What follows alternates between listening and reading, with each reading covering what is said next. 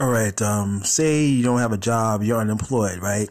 And um, you gotta deal with your bills and your rent and all that stuff, though. But however, though, you can make money a, as a better solution. I'm not talking about going out street and hustling or drug dealing. You could go to Anchor FM, start your own podcast, make some money, get some sponsors, because you want to do something that's right, and then you want to, to want people to tell about your story, about your passion, and about why you want to do this podcast. And you also have to tell them about your experiences. So it's like um it's like you want to make some money, you know what I mean? You get a lot of people, get a lot of sponsors, you can earn some money that way. I know people are desperate out here and something like that because times getting hard. But you know, you have to be patient and just pray on it though, and do something right. So, if you want to start your own podcast for free, just go to Anchor FM and start your own podcast about a TV show, or so do something do something about music, or do something about food, everything, everything you like, what you see on TV, what you hear on the radio, and you just just go check it out. So, go to Anchor FM and just be creative and make some money that way.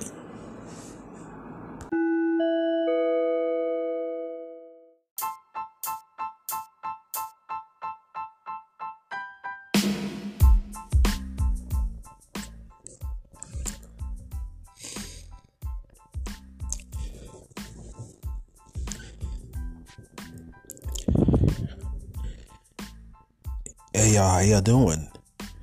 This is Mr. Brian Rose and this is Twisted, an SVU podcast. It is your host, Brian Rose, and this is Anchor FM. So, um, star, so I'm, i apologize for starting my um, show a little bit late because I'm coming out of a cold. You know, as the weather changes, I mean, I was working outdoors and the weather got hot like last week, and then all of a sudden, the weather started changing, and then I felt like I was getting a sore throat. I felt like I, I was catching a cold and all this stuff. And I don't know what it is though, because I've been working indoors and outdoors on my job. So, and sometimes you know it might have an effect on people. So, and you know, and uh, work is hectic because I got a bunch of like hard, well, a bunch of big workloads and stuff like that, and I'm getting some work orders and stuff like that. It's like you can't even relax and all this stuff and sometimes your body gets weared out and your body's telling you something like you gotta sit down. But the kind of job I do is I'm like a janitor and all that shit on the job would make me sweat. I feel like I, I am the wicked witch of the west and I am drowning in a puddle of mud. And you can and you can also say that I'm burning calories that way, but um, that's another story. Sometimes you go, you gotta check your body out though, and you have to make sure you eat the right foods. Now, let me go to give you a brief um, look back on because um, I, I, was watching Law and Order SVU and Organized Crime last Thursday, and let me give you a brief recap. All right, so on SVU, and there was a little domestic dispute again because um, turns out that um, the husband he was injured on the job and he was showing some signs of bleeding and stuff like that. So um, at first, you know, it was saying that um, he assaulted, assaulted his wife and stuff like that. It's like a domestic dispute. But it turns out that his wife is the abuser. I mean, yo, that bitch was crazy, man. I mean, she lying, manipulating, stuff like that, and getting him in trouble, stuff like that. What's up with this white girl? She's a bipolar bitch or something like that, though. But that shit, though. I mean, what happened with the husband? And no one wants to talk about it, but it shows you that there's a sign, sign of abuse. I mean, I mean, his girl was like abusing him and torturing him and doing this bondage and stuff like that. I mean, put a vibrator up his ass. Damn. so that stuff, that was that shit was crazy. And then um, she going around blaming the husband as the abuser, rapist, or trying to kill her, something like that. But their son knows what's going on, and he he knows that the mom did all these things that all these things and putting it on him goes to show you that the mom's a liar. The mom's crazy. So in the courtroom scene, you know, she tried to text um, her husband secretly, telling, cursing him out and all that stuff, though. And then he showed the text to the DA. Yo, that bitch was busted. I mean, that girl was bitch was crazy and all that stuff. Yo, I mean, I, I, I thought she was gonna come up there and come out a last shot at him in the courtroom, and then or she might end up getting shot. But she didn't do that. I mean, she played it cool. So that would happen to her though. So now them, he says that he'll have custody, they'll share custody of the son. He'll they'll share custody of the son, but he's done with this girl. He's done.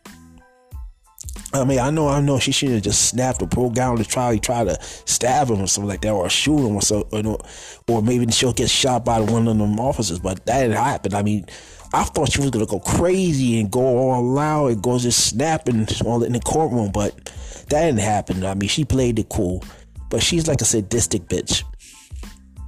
Oh yeah, by the way, in OC, they finally um, arrested uh, Mr. Wheatley and his family and his crew, and they found Gina's body in the park. She was buried in uh, some grave thing in the park somewhere.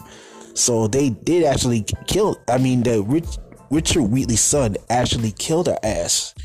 And now the whole Wheatley family has arrested. I mean, Mr. Wheatley got arrested, his son got arrested, his daughter got arrested, but they they did not arrest Wheatley's girlfriend.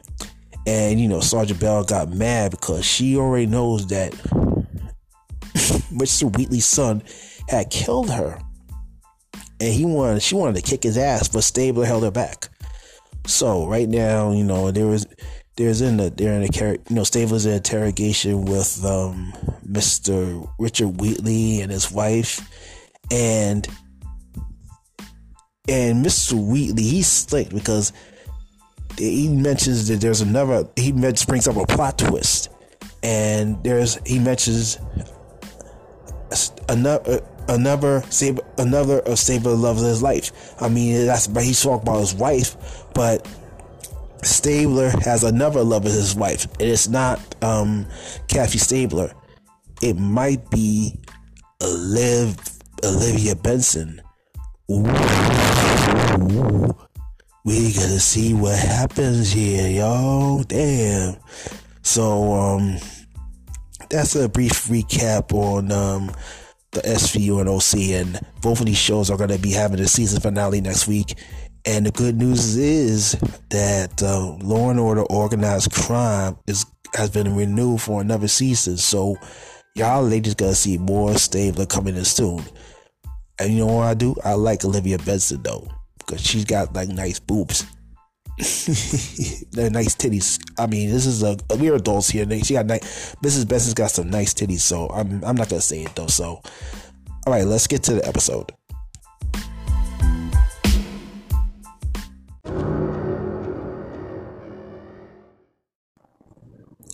All right, ladies and gentlemen. All right, this is um, Law and Order season, Law and Order SVU season one, episode fifteen, entitled Part One. Now, this is the most important episode of the Law and Order SVU series because it features the epic crossover between the cast of Law and Order and the cast of Law and Order Special Victims Unit. And they work work together on one big case which was unsolved like a few years back though. And um when they get to that episode, I mean, this is like the major crossover crossovers because the first crossover starts at uh, part one begins at Law or SVU, and part two concludes on the original Law and Order.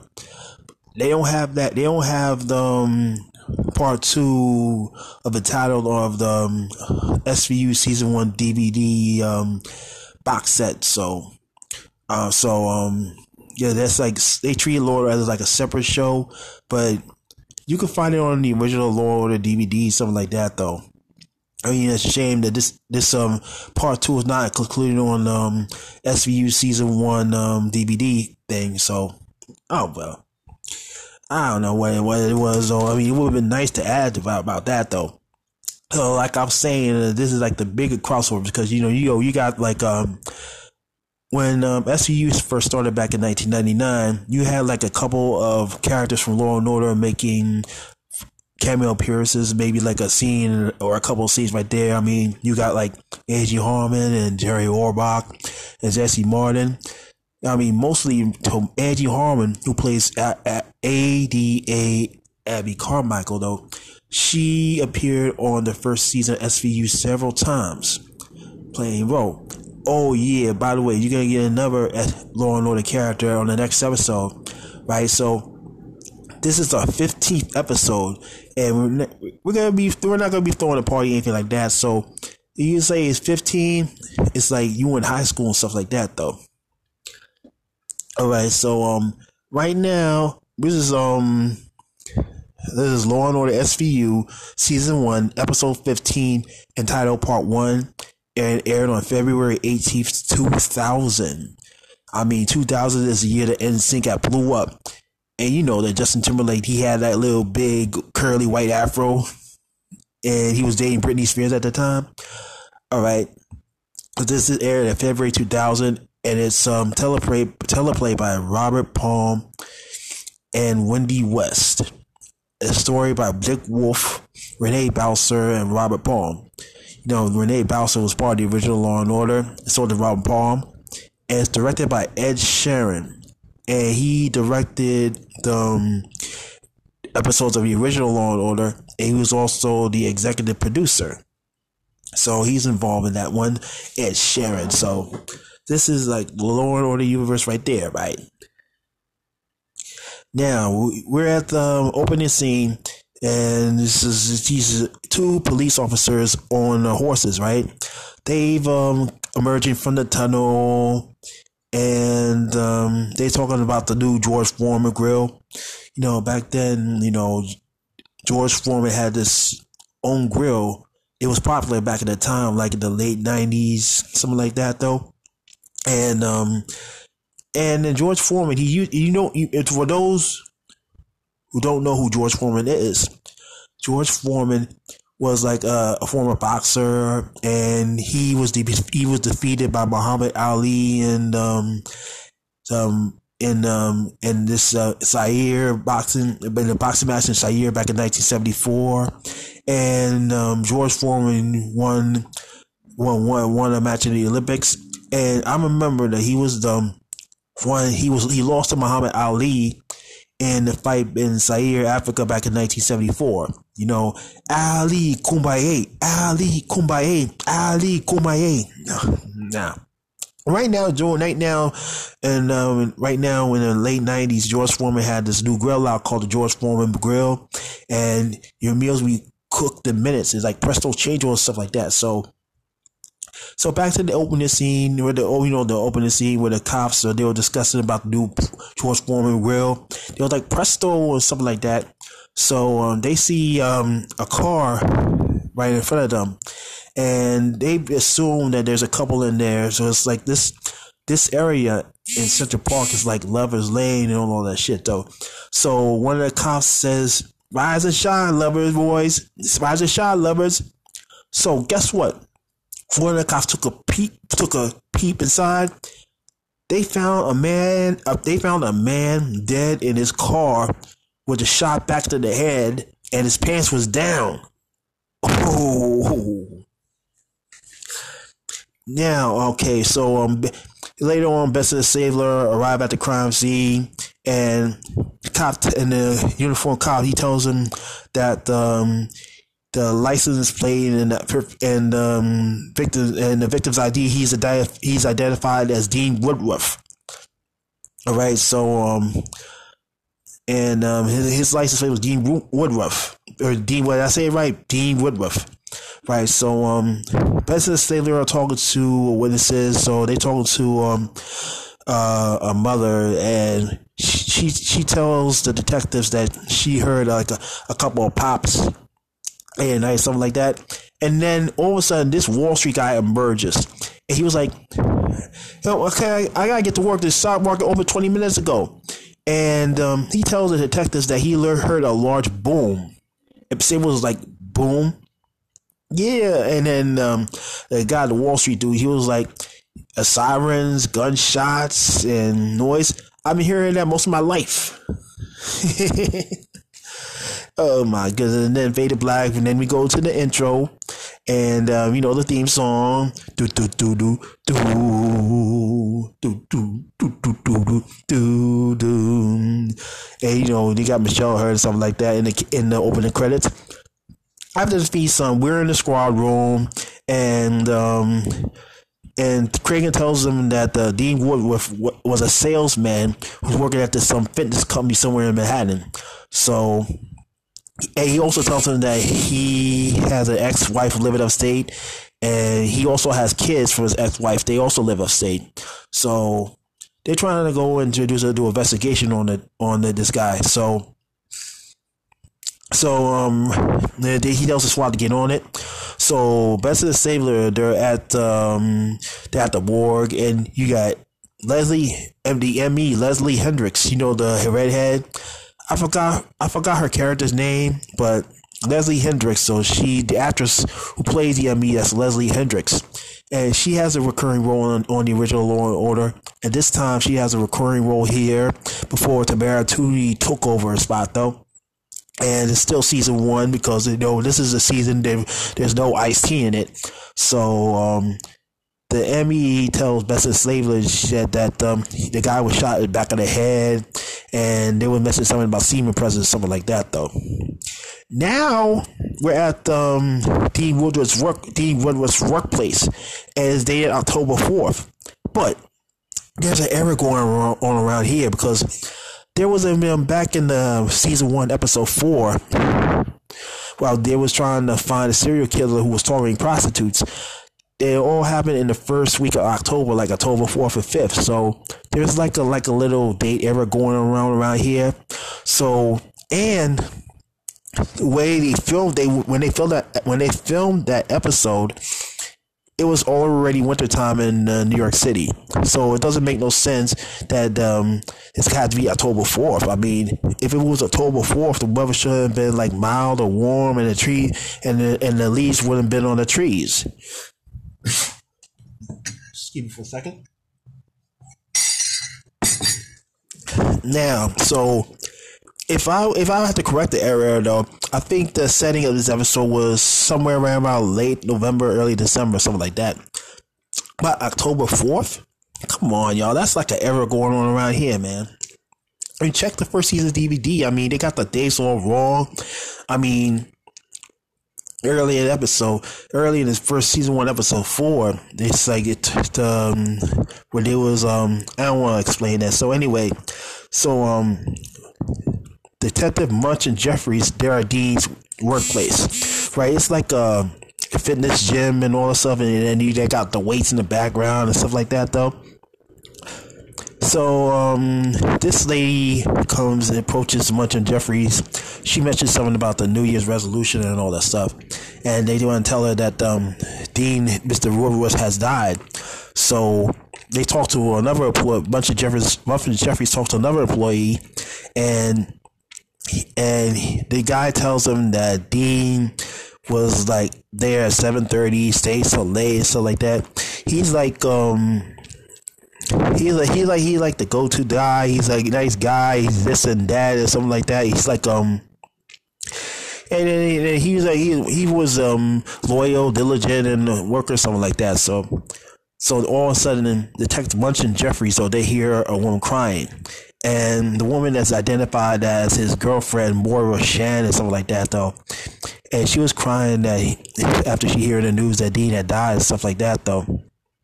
So, um, and she's so sad. So, um, and, and then uh, Moira tells him that she last time she was with Dean, it, they was at a bar or something like that. So, Munch of Jeffries talked to a waitress at the bar where the guy goes and um, the waitress was like, um, "So, last night what happened?" Marshall like, "So, last night he died." And then she's devastated what happened to Dean. He was murdered, something like that, though. So, um, he's um he's shitting the waitress tells them that he was seeing some other woman at the bar or something like that though it's just like um and uh, he's like a womanizer and all that stuff. So I mean, it's like um, he I mean he's like a ladies man or whatever like that though. So um, later on, though, where a Munch of Jeffries are at um, Dean's apartment, and they talk to the landlord, something like that, though. And um, the landlord tells them that he was a good tenant, and then the only problem he had was was his keys. So a Munch of Jeffries are looking around, some paperwork, some history, and all that stuff, and then Munch gets a phone call. No, no, no. I think no, no. I think Munch gets a phone call, phone's ringing, and then um, Jeffries picks it up and all that stuff, and then she listens in. And after she hangs up, she tells Munch that the Moira Shannon had two gun permits. So one of them was a 44. Oh yeah, by the way, I forgot to mention though that um, Dean, Mr. Woodruff was shot by a person with a 44 caliber gun. He was shot in the back of the head with a 44 caliber gun. So what happened was that that uh, Moira had two gun permits. One was a 44 and the other one was like a 9. So they go back to um, workplace and they talk to Moira again. And um, she was um she and oh we all forgot to mention before they went back to Dean's workplace so they show a picture of Dean and Moira together. So they go back to Dean's job and they talk to Moira again and they had, had a good time until he dumped her. So Munch closes the door, and in the background and on the on the door, there's a picture of the New York City Marathon. It says like 1999, stuff like that, though. So Munch comes up to her and asks her, "You have two gun permits, right?" So I mean, 40. She told me what the 44 was just a phase, and, and then she um having she having the she had a gun like like I mean, maybe after a year, maybe about months after he he broke up with him, and she sold it to the guy upstate. So um, we're back at the bar right now. Munch and Jeffries talk to the waitress again, and um, and the waitress and you know Munch and Jeffries they show the pictures of um, Dean's girls and stuff like that, and then she's and and um, waitress pretends she's having a hard time looking at these pictures and stuff like that though. So um it was, about the girls Dean was seeing, something like that, though. And once asked her if he she was the one that left with him the night he died. And she was like, nah. And then all of a sudden she point, she points out to a table where this um where these um Upper East Side people be frequenting and they just rich and stuff like that though. So and Jeffries go over to a couple on the table, right? And then um Munch was showing a picture of Dean, showing Dean's picture to the guy, asking "You see this guy?" And this dude stands up like he a tough guy, saying, and, and he was like, "Don't you mean excuse me for interrupting?" All of a sudden, Jeffries grabs his shoulders and shoves him down back to his seat. Oh shit! And then Munch was trying to correct himself, saying, "Let me correct myself, all right? We're far of your finest. And we, do you see this guy? So they show him the pictures and stuff like that, though." And um, his girlfriend mentioned something about a guy who was had the pecs, massive pecs, and he's a little off, like a womanizer, or she he was this and that. And and then Munch asked her, did he leave anyone with um did, did he leave it anyone? Did he leave it anyone? Something like that. And this lady mentions that says mentions one of the Maronis. Ooh, now we got something going on over here, right? Okay, um, it turns out that um, a member in it, and then uh, someone, in a member of a Moroni family. Now, I'm gonna tell you something. The, the Maronis, though, they have like deep connections. They're like a political family with deep connections. I don't know if it's like a mob, something like that, but they're like a powerful political family and all that stuff, though. So we're back at the squad room, and they discuss about the Mar- and they say that they they have a they have a daughter named um, we say it's um, I think it's Stephanie Maroney, and she was arrested for drug possession and um, it's like a wild child and all that stuff, all that years ago. Right now, now she's in her thirties, and then she's doing like community service and something like that. But Munch knows is like that's a lie. It's all politics. Because I mean, it's a community service, like a covering for the sins and all that stuff, though. So yeah, know, so so, so Stephanie Maroney, right? Has a has is connected to a family. She has like a political family, and then they all rich and powerful and stuff like that. So, it, all of a sudden, here comes Mr. Briscoe, Detective Briscoe, not Detective Lenny Briscoe, but um, the young Briscoe. I mean, he tells him that there's some mouthpieces is out there talking to them though, and um, the the actor who played Briscoe is nothing but Chris Orbach. He's like the son of the late Jerry Orbach right?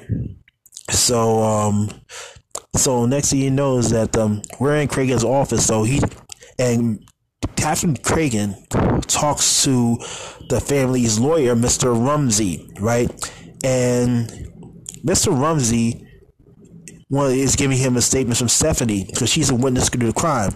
All right, she was there when um, and, and then you know she was there. She was dating this guy named Dean, and then she was there at the scene of the crime where he got shot in the back of the head. So the lawyer, Mr. Rumsey, gives him the statement and all that stuff, and then and then Craig was like, "We're gonna give out our own statement and stuff like that, though." And uh, the, um, the lawyer says, "Soon, she's ready, though." All right, so um, that's the end of Act One.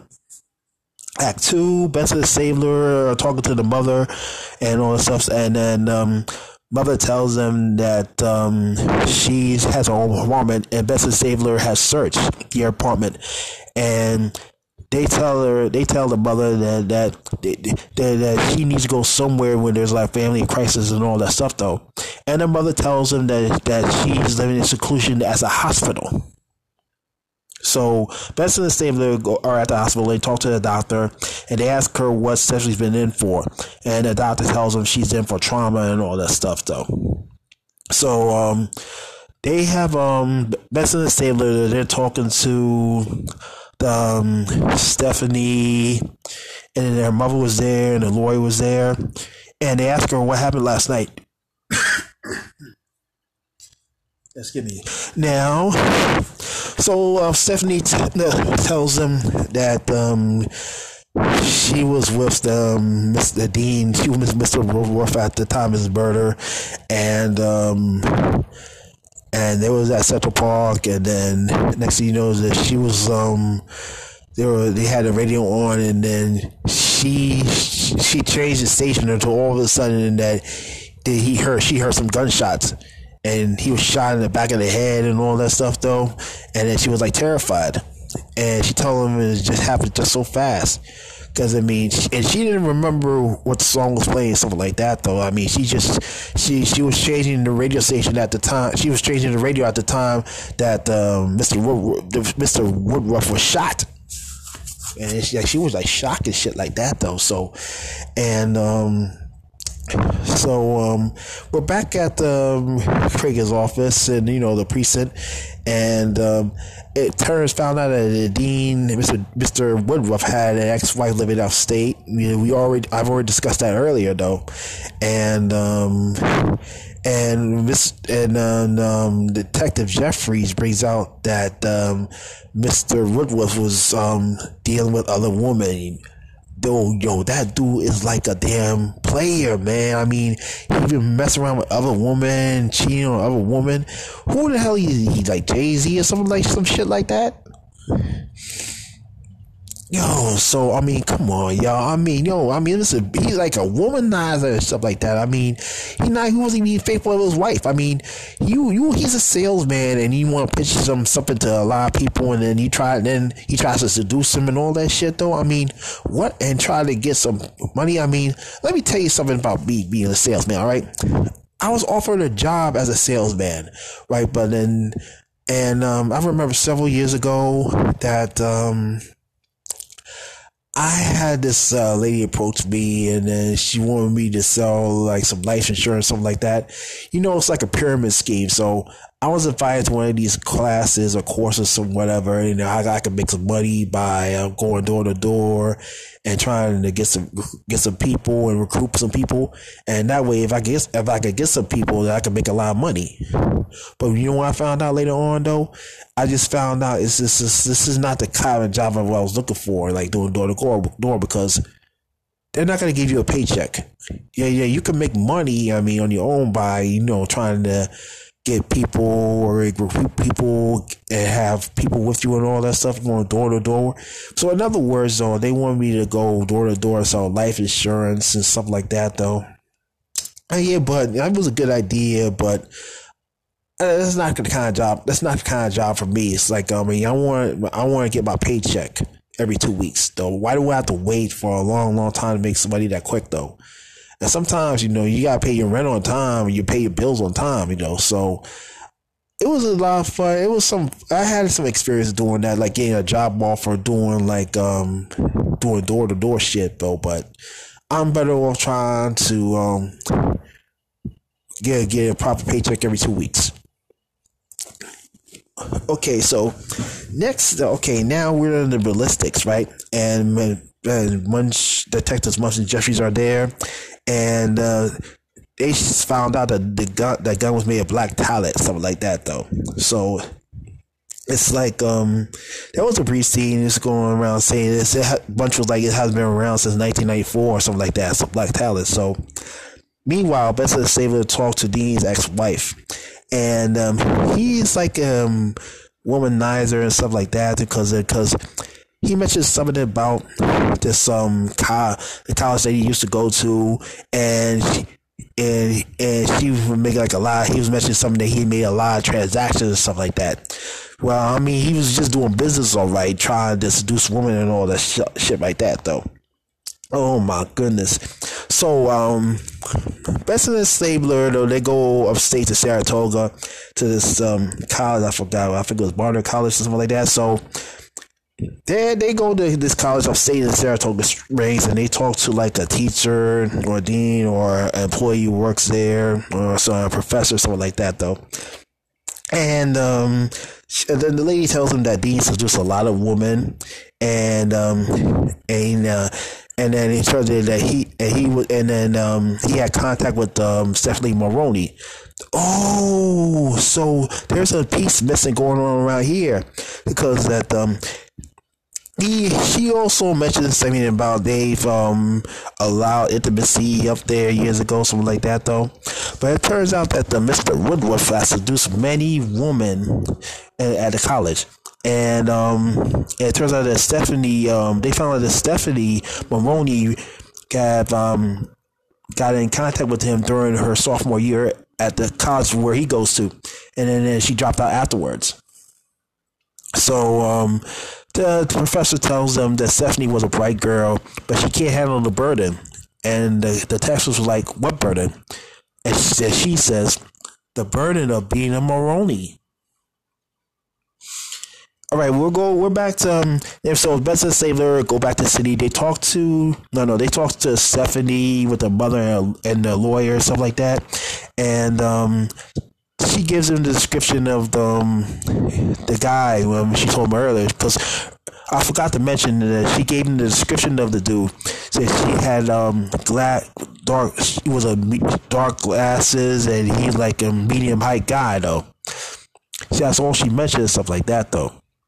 So, and um, that's one thing I left about this one. So, Benson Stabler was like, um, you want to add anything like that? The lawyer interrupts, saying, excuse me, what kind of issue do you understand? And they mentioned something about her getting, getting in contact with uh, Mr. Woodworth at the college he used to attend. Now, Stephanie didn't bring that shit up. And then Stephanie was like, I met him at a bar, okay? And then they cut her off and stuff like that, though. And then, um, her mother tells him, "You trying to make a mater on my daughter? Because we don't want no maters." And Act Two.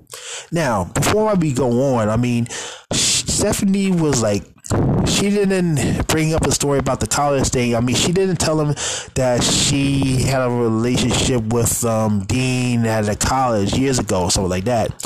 But what he what he did to what he did to her? Did he uh, seduce her? Did he rape her? Something like that? Though I mean, they was um she got intimate with um Mr. Dean Dean Mr. Woodruff before she dropped out her sophomore year. And all of a sudden, years later, she runs to him at the bar or something like that. And then later in the evening, they go out to Central Park, and all of a sudden, he got shot in the back of the head. I mean, she tells him that she, um, she changed the radio station when he got shot, and she saw a guy with dark glasses and medium height that it happened so fast, whatever, something like that. Though, so it's like um I don't know what she's doing. She's trying to cover up some cover up. Who knows? I don't even know. All right, let's start. Actually, we're created. The, the Captain Craig is, at D.A. Schiff's office. Now, the character who plays uh, D.A. Adam Schiff is nothing but the late great Steven Hill. He played the DA on the original on original Law and Order for the first ten seasons before he stepped down and he was replaced by Dianne Wiest. So this is probably his, his first and only appearance on SVU. Now, for those who don't know who Steven Hill is, though, he played um, the lead in Mission Impossible back in 1966 and then somehow he got um, he he got fired after clashing with the producers, and then they replaced him with Peter Graves um, a year later in the second season. But he was the original cast member of Mission Mission Impossible back in 1966. And you know he played um, D.A. Adam Schiff on the original Law and Order for the first ten seasons before he um, before he um, was let go and uh, he passed away a few years back, and he was like in his nineties or something like that, though. So, Cragen is in Schiff's office, and there's another guy there, though, and um, he Cragen has a feeling that Steph, uh, Stephanie is covering up a lie and something like that, though. I mean, he tells her that they have a case and all that stuff, though, and um, again, they have a case, and it turns out that um Cragen has a feeling that the story doesn't make any sense by saying she didn't give him a proper description. Stephanie did not give them a proper description of the killer, like glasses and the hair, and then all of a sudden that she is um um, what you would say is um, holding back, holding back, or in other words, will she be lying and um, there was another one I forgot to mention about that, but it's like um, she's um, fabricating the story, what you call it. I mean, and he, tells him that they have a case. All right, there's a she also has a motive, and he has a feeling that Stephanie is a suspect because um, she just making false information, whatever. And then Schiff was like, talk to McCoy. Craig was like, "Thank you," and he steps out the room. Next thing you know, we meet the real McCoy, right? And um, McCoy, and it's played by Sam Waterston. And this is his first appearance on SVU. And uh, let me give you a little bit of information on Sam Waterston. I mean, he, um, I remember that he was on the TV show I'll Fly Away, and he was in the movie Stepmom. And he, I remember though, he played, um, he played Jack McCoy, started with the fifth season of Law and Order until the very end. And uh, that's so Sam Waters is there, and guess who's there too? Angie Harmon playing at her present her role as ADA Abby Carmichael, right?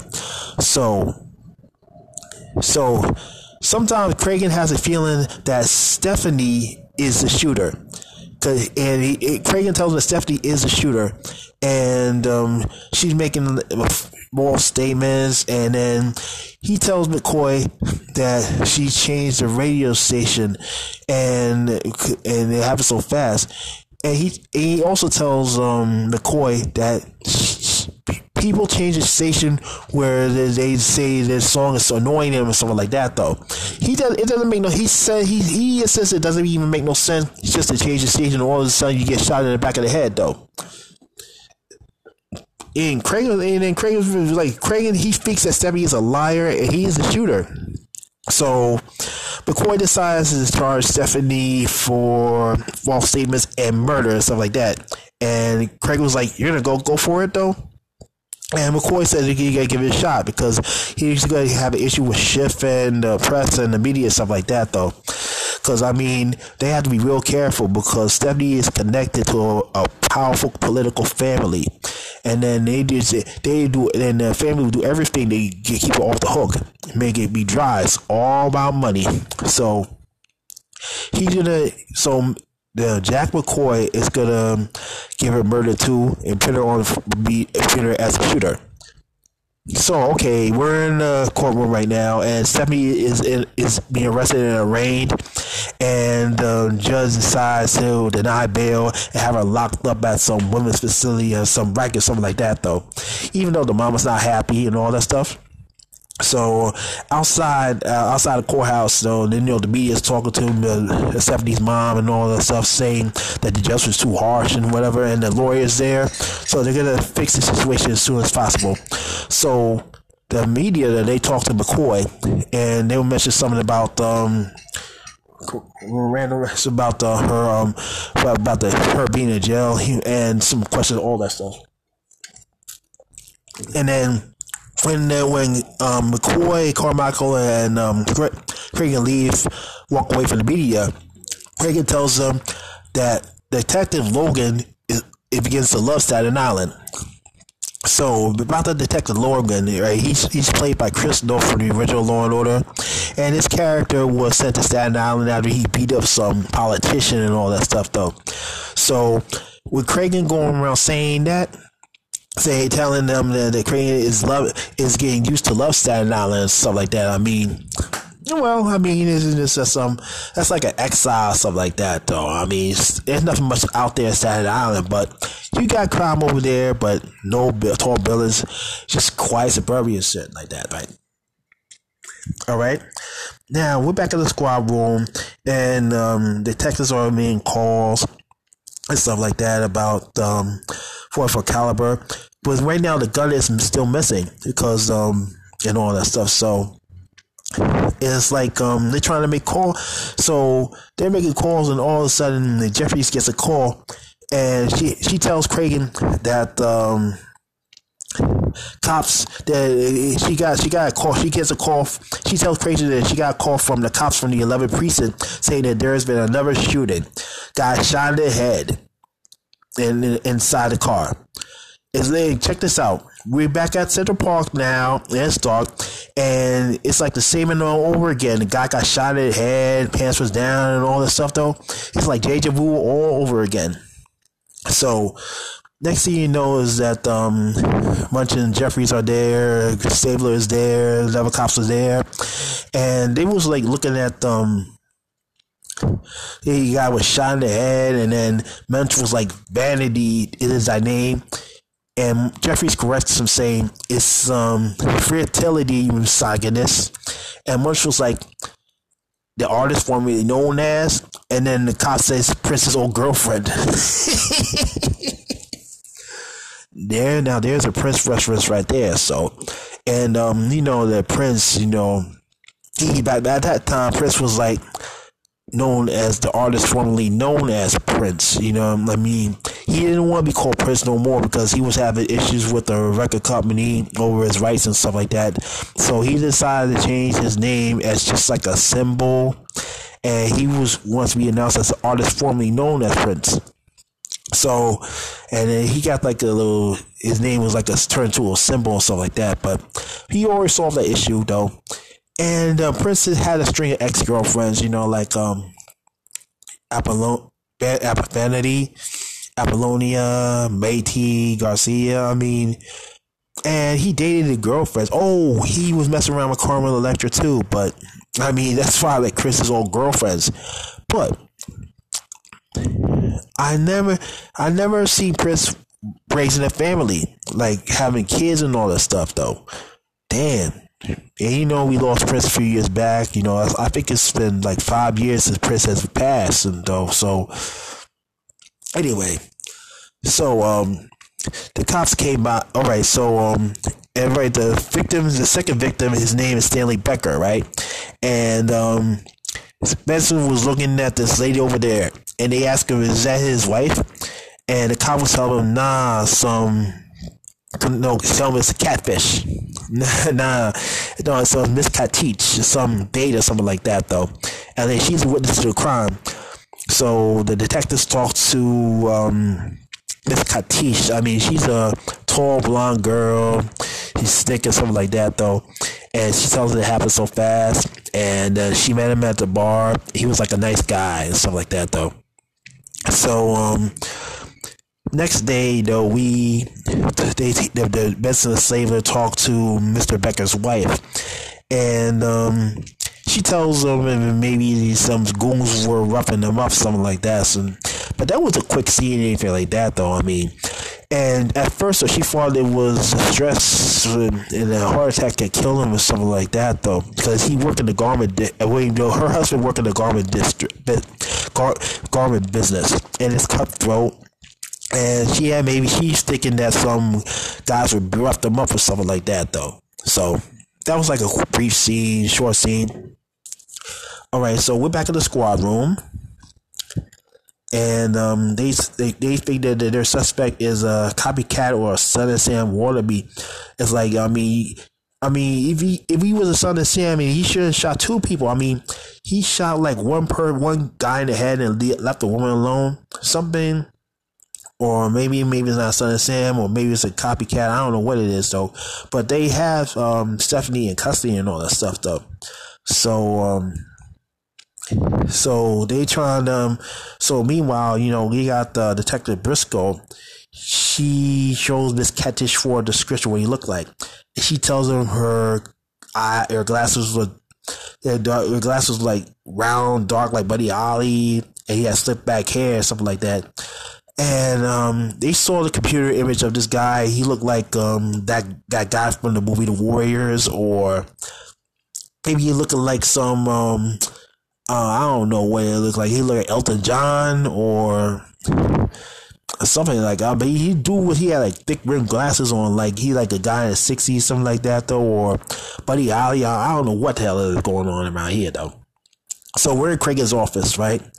And uh, Jeffries did a background check on the 44 that dates back 30 years, and the 44 caliber gun was used like an um and uh 319 um, homicides, and then there was like the gun was used back at the 27 precinct like several years ago, and Lenny works at the two seven, so um.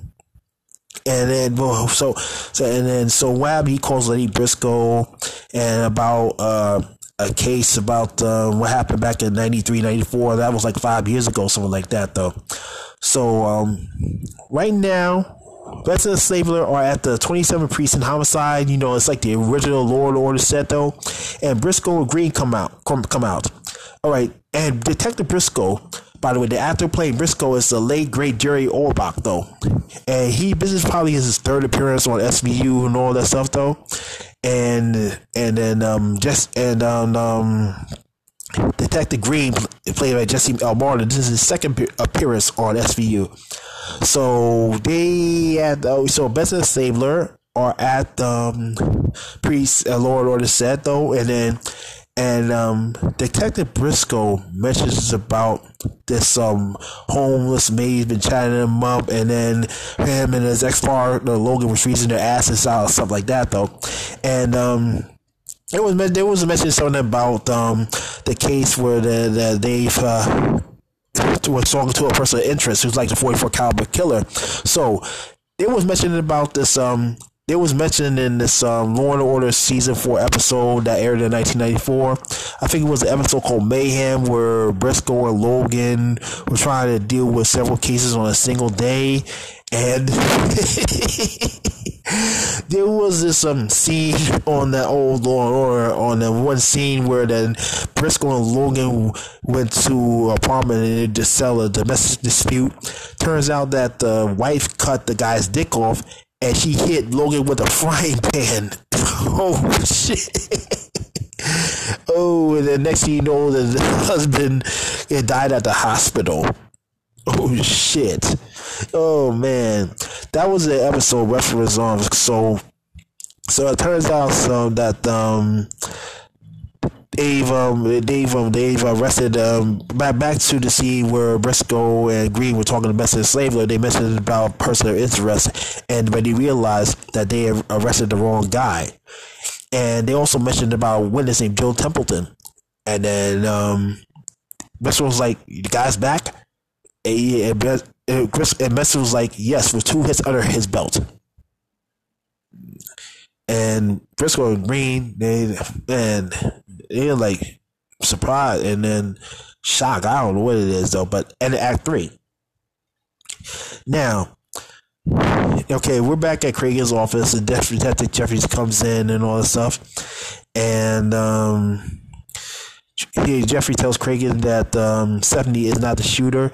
It was probably done by the same guy and stuff like that. So it turns out that um, the perp registered a gun at a gun shop back about seven years ago, back in ni- a few years ago, back in '94. So Munch and Jeffrey, so they talked to a guy at a gun shop, gun shop, and then and they wanted him to they wanted to see his records say who got the bullets in the tower something like that though and uh gunshot gunshot was like i'm sorry i can't give you that information and stuff like that so they fed him with a warrant and then next thing you know he decided to give um records here and then they discover that the buyer's name is arthur pruitt so we back at the squad room it turns out that they found out that pruitt was released recently because her mom was sick and and they tell he's living in some flop house somewhere in Chinatown.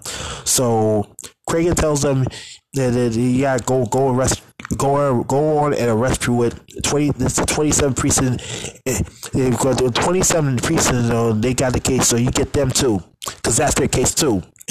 so they, you know, the detectives, you know, the, from um, SVU detectives and the 27 precinct detectives, so they're at the, the um, hotel or halfway house. They're looking for a prove it. And she points to the guy sitting in the damn chair. Right, so the detective, the detectives show up though. Benson steps up to him and um, asks him, "You offer Pruitt?" And then and then uh, Pruitt asks him to see the ID. So Benson takes out her ID, her badge, and um, Pruitt takes out his glasses. And no, it's it's dark, and it fits the description. It's dark, thick like Buddy Holly, and thick rim glasses. And he looks at it, uh, her ID, and he was like, "I'm the man you're looking for." So uh, they arrest him and they take him up to his apartment and they discovered that he had a wall of newspapers about the shootings and stuff like that, though. Mm-mm-mm-mm-mm. Now, yeah, guess what? Um, yeah, Pruitt is at a lineup right now, so. And um, you know, Miss Katish's there, and uh, she tells him it's number three. That's Mr. Pruitt. So, and then can you say it? And then the cop was like, "Say it again," and then she says it like um game show host, something like saying, and the winner is number three. And she's saying like she's a game show host or stuff like that, though. Now she leaves the room, and then here comes the witness, Joe Templeton, tells him that's number three, and she leaves. And then Stephanie Maroney comes up. She identifies Pruitt as a shooter, as number three. So three for free. I mean, three witnesses point him at the scene of the crime. He three witnesses point him as the shooter. So right now we're going to the interrogation, man, and yo, I'm telling you, Briscoe and Green are there and stuff like that. Though Green tells them that yo, and um, and I was like, I was like a police officer back then at the time of the murder. I mean, it was fascinating. And then Briscoe comes in and interrogates people. Pruitt, tell him, you feel the smell? That's the smell of death. It's, it's you. Cut now, uh, moments later, though, we have Munch and Jeffries in the interrogation room, and this is a funny scene because this is like a good cop, bad cop routine and stuff like that. And Munch was yelling at people saying, Yo, this you piece of shit, yo, you a menace, you the general, yo, the diner, diner, you menace, you piece of shit, you, you, you piece of crap. And then And then Pooh was like, who's the back up right now? Bush was like, you bet your ass! You did, you piece of shit! You're going down, man! You're gonna put in your secretary or something like that, though! Pooh was, Pooh was, telling Jeffrey's like, is this legal? Jeffrey's like, I don't know. Bush was like, kiss you, kiss you, kiss you, kiss you, kiss you, kiss you, kiss you.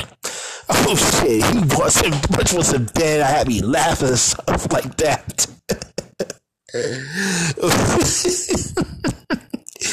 Much like kill you, kill you, kill you, kill you, kill you, kill you, kill him.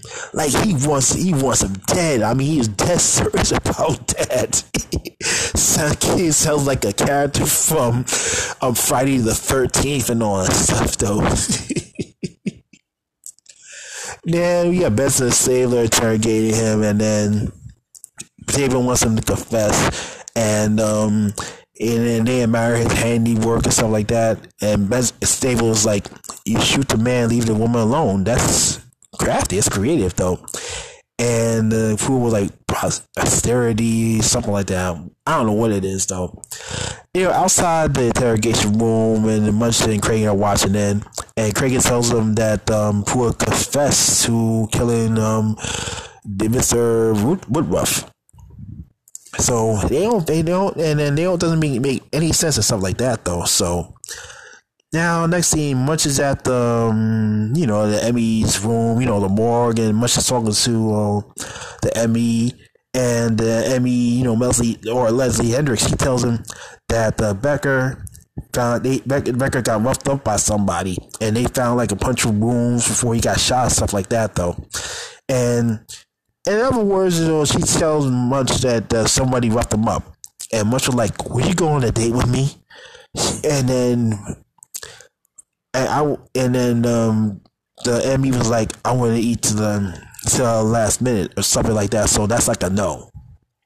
Oh brother, I much much is trying to hit on the M.E. something like that, like sarcastically go on a date with her though, and and then more was like, Hell no, I ain't gonna going out with you, you little skinny ass deek, you little beef face. oh, so um, so we're back at um, Craig and, and Craig we're we're we're back to DA Schiff's office, you know, and Cragen's there, and they, they, they was a mess and all that stuff though. So they wanted to drop the charges on Stephanie on Stephanie because she wasn't the shooter.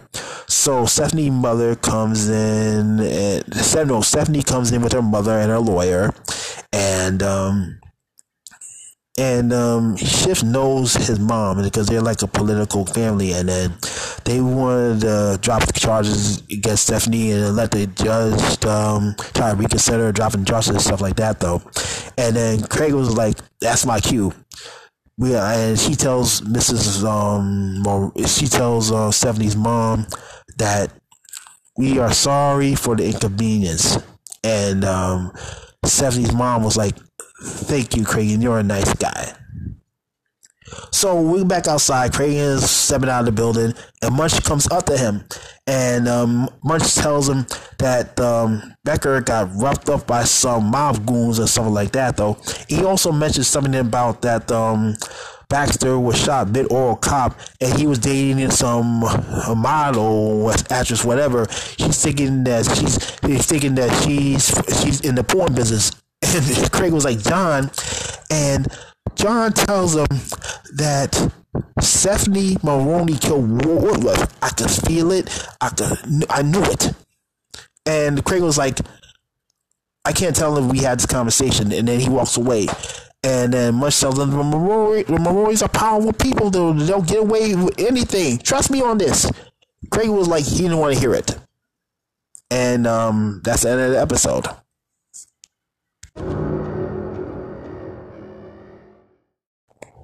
All right, so um, I, at my job, you know, I was going through the garbage, you know, and then what happened was some homeless person um, ripped open the bags, you know. I mean, that's our job, just to take the bags out of the street and on the curb, so sanitation will pick it up.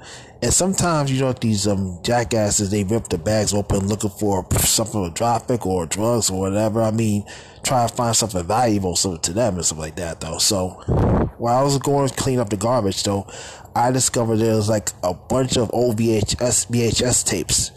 So um, I have a VCR at home, so I mean, uh, it's still in good condition and all that stuff. So I was thinking maybe I have to. Um, I was gonna instead of throwing them away, I decided you know to take some of these um, VHS cassettes. I mean, they got like movies in them and stuff like that though.